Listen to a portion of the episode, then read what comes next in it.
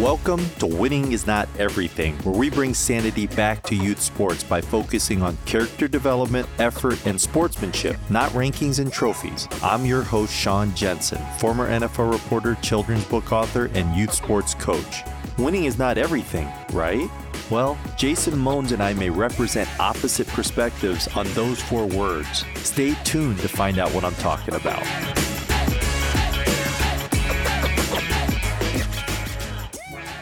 TeamSnap is the presenting sponsor of the Winning is Not Everything podcast. As an all in one youth sports management app, TeamSnap helps take the stress out of coaching, letting you spend more time with your team and less time organizing. As a coach, I love to track the real time RSVPs, which lets me prepare for each training session, and I love to post scouting reports and discussion topics. As a parent, I appreciate being able to sync my kids' schedules directly into my calendar and use the Team Chat feature for timely updates on where to meet and park.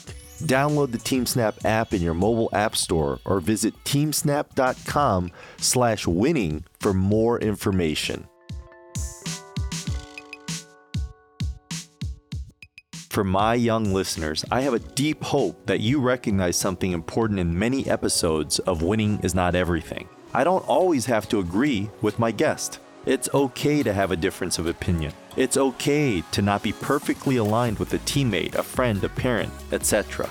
My aspiration is that I live out the importance of sharing a perspective, but also giving my guests the opportunity to share theirs as well. And my goal isn't to quote unquote win, but rather learn and share.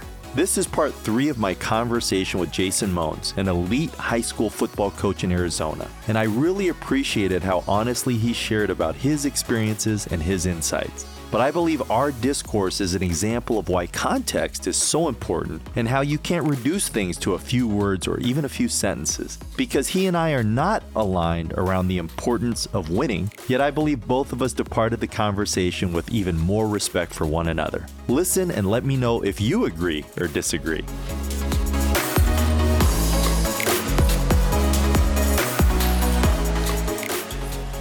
You know the podcast name right? It's winning isn't everything. You know when i created the podcast is i do feel like you know there's too much of an emphasis on winning at all costs you know? And i think of that vince lombardi quote you know winning isn't everything it's the only thing right? And that really was the inspiration for my podcast to try to just do my part in combating this thinking that winning at all costs. And again, we've talked about how I respect how you've done things, and there is a very delicate balance, you know, because the reality is it's a competitive world. And the more we try to instill in our kids, like you did that conversation with your daughter, that everybody wins and everybody gets a, you know, a trophy or a certificate, we do do a disservice when we don't prepare our kids for the fact that it is very competitive out there. You know, I was a sports writer covering the NFL. There were thousands of people who wanted to do what I wanted to do, and I had to beat them out to earn that opportunity. And so there is a competitiveness that is real in life. If you're going to have a job, there is a competition, and it's much harder to get your job than it is. And this is no knock on folks who have that job, but to be a you know cash register person at a fast food restaurant. Different levels of competition. And you're right. It's such a delicate balance because win at all costs if that's your mentality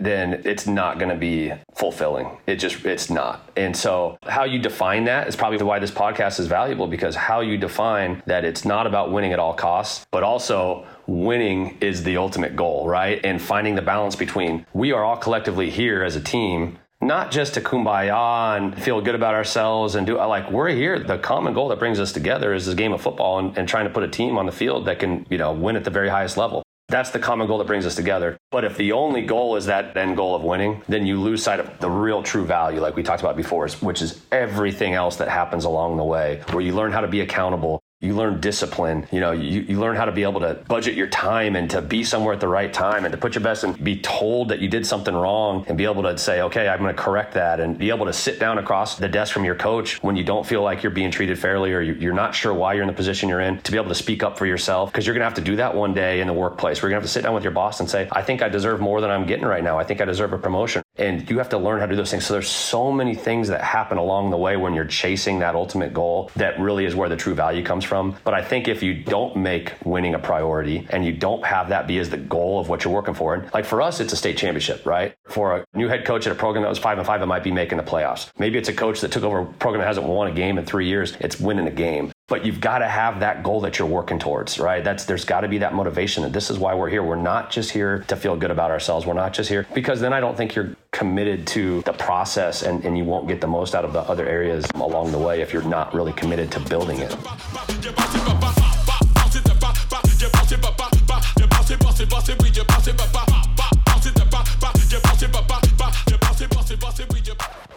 Hey, coach, what was a key to building up your program into this powerhouse? Well, you know, it was not known in that way before you arrived. And so, as you were sort of putting those building blocks in place, what do you think were essential to helping to change it into a powerhouse? Yeah, well, I will say this. It was a very strong program when I took over. It wasn't maybe the national powerhouse, but it was a 4A football power. And so I can't take credit for taking a school from nowhere to this national power. Mike Reardon was the head coach in 2006. They won a state championship. John Sanders, who's a guy that I mentioned that I learned a ton from, took over. He was a D coordinator and kept it going. I think the biggest thing for me was the challenge of taking it from being a 4A power and making it a state and a national power. And I took over with the goal I wanted to be a national top 25 type program. And we've accomplished that several times. You know, last year we finished, I think, number 14 in the country, which that was a big deal for us. And we won the Arizona State Championship at the highest level against schools with 2,000, 3,000 more kids than us. So that was the ultimate goal. But I wasn't the one that started that ball rolling that way. I just, I think I carried the torch and, and tried to elevate it.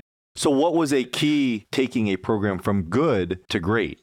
I think number one, it starts with a vision. I think, you know, we talk about speaking things into existence. When you have a vision and a plan for what you want to do, then it helps you set the path on what you need to do to get there. So I think that vision was really important. I think one of the things that I've always had success with is the ability to build relationships. And I think that's what allowed us to build this program. And, you know, Arizona is an open enrollment state. Children have school choice here going into high school. They can choose the school that they want to attend. You know, there's not transportation provided, but if the parents are willing to get them here and the school has capacity, then they can go. And so I think for us, that's kind of how we built this thing up, which is, you know, it was it was all about quality over quantity. It was about it's word of mouth. It's like building a business. You, you give people a good product and they're going to tell other people about it and other people are going to want to experience that. And that's how this program's been built. It's, you know, the kids that come here, they get coached at a high level, they get treated well, they're told the truth. I have open door policy with parents that I'm never afraid to have sit down conversations with them as long as it's handled the right way. I don't ever talk about anybody else's kids, you know, know, with parents, but I will be transparent with why we do what we do. I let them know that I don't always make the right decision, but I do my best to make the right decision. I make the decision in the best interest of our program, and I don't do it for any reason other than trying to find the best 11 guys on offense, defense, and special teams. And, you know, so I think that willingness to be transparent, to be honest, to really work hard to build relationships, and then put a really good staff in place. And that was the thing that took me a couple seasons, which is when you have good people in place that you allow them to do their job and not micromanage them and be good at delegating things. And, and i I think I've gotten better and better at that each year of my career and building strong relationships amongst the staff. We've been able to keep our staff together relatively unchanged since I took over as head coach in 2012, and that continuity has been a huge part of why we've been successful.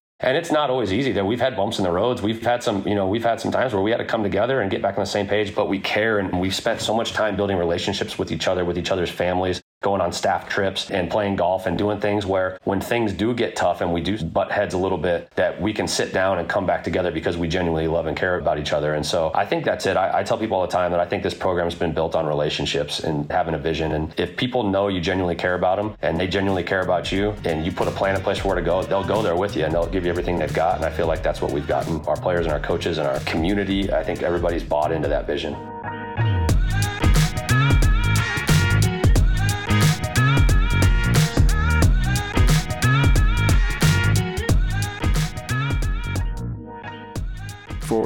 Young athlete in your program, what's a characteristic that you value?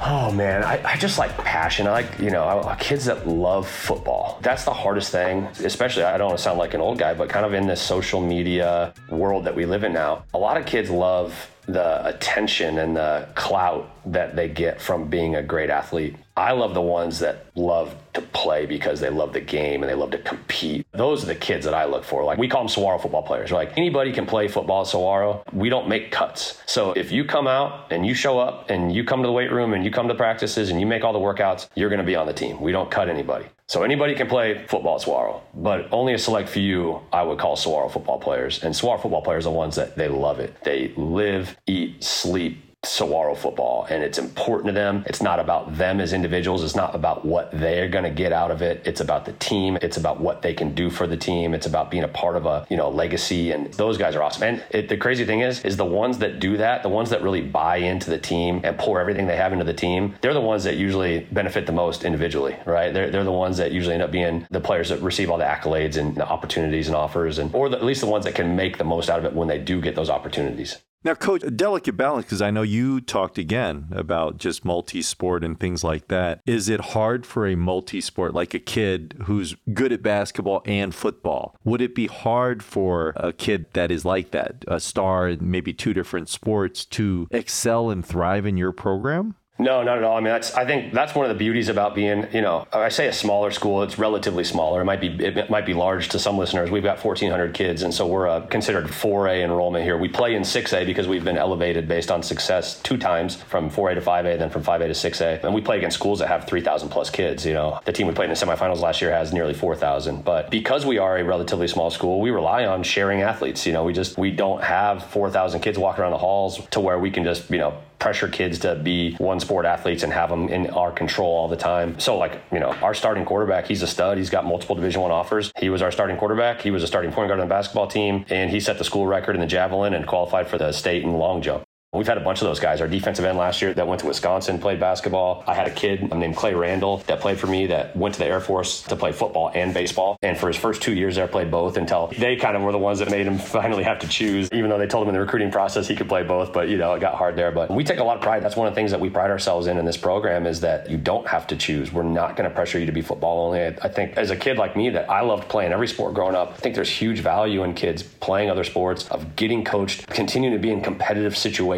Those guys end up being our best competitors because they're in more competitive situations. You know, you can say, oh, well, I play seven on seven, but seven on seven is like it's competitive, but it's different. You know, it's not the same as you know being on the mound, bottom of the seventh inning with two runners on base, like our safety that was you know one of our closers and a stud baseball players. Like I know that dude when the game's on the line, he's gonna be ready to go because he's been in that situation multiple times in a lot of different you know scenarios.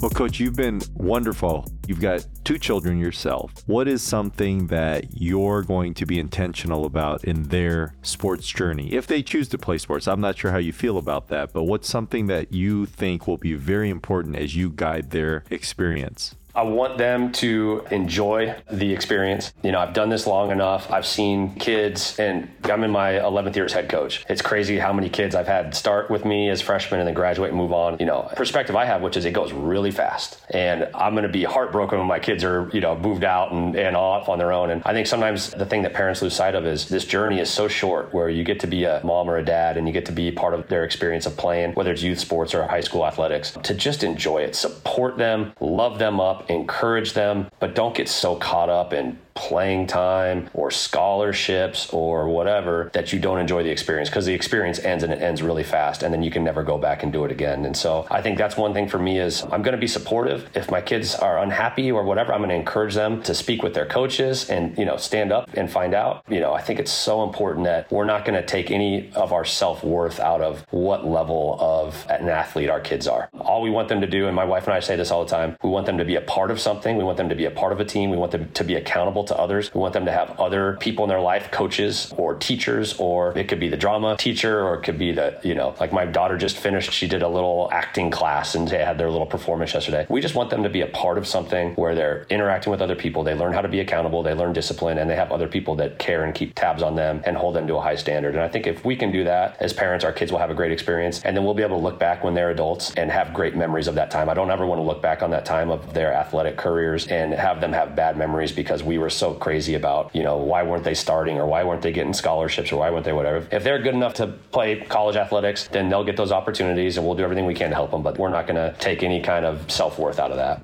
What's one message you try to instill in kids who may look up to you or one day want to play in your football program? Kids that I think are kind of drawn to play for us are a certain kind of kid is, is kids that they want to play at a high level. They love to compete. You know, they want to test themselves against the best. And so I just, I, I love it. I get excited. I'm, I'm in year 11. I'm, I'm probably working harder now than I did in year one. So I just, it's funny because there's always been a message out there that, oh, Mohns isn't going to stay and he's leaving. He's going to do this. He's going to do that. And I try to tell people all the time, like, you know, my dad told me, you know, if you find yourself in a great spot, you know, whether it's high school, college, pro, whatever it is, and don't be in a rush to leave. And I feel like I'm in a great spot right now. It's Soar High School special. People we have here are special you know, the program that we've built and the foundation that we built it on is special. So, you know, I, obviously we can't ever encourage kids to come here, but I do believe strongly in what we're doing. And I think, you know, uh, I'm excited for the future generations. I'm excited to keep doing this thing. I know you're talking about coach that's won 400 something games. That seems like it's crazy. I, I think I went over 100 a couple years ago. I can't even fathom how long it'll take me to even get to 200. But, you know, I hope I can continue to do this at a high level for a long time. And it's important to me to continue to keep it in perspective and to continue to make an impact on young kids' lives. And so I look forward to future generations that are on the way.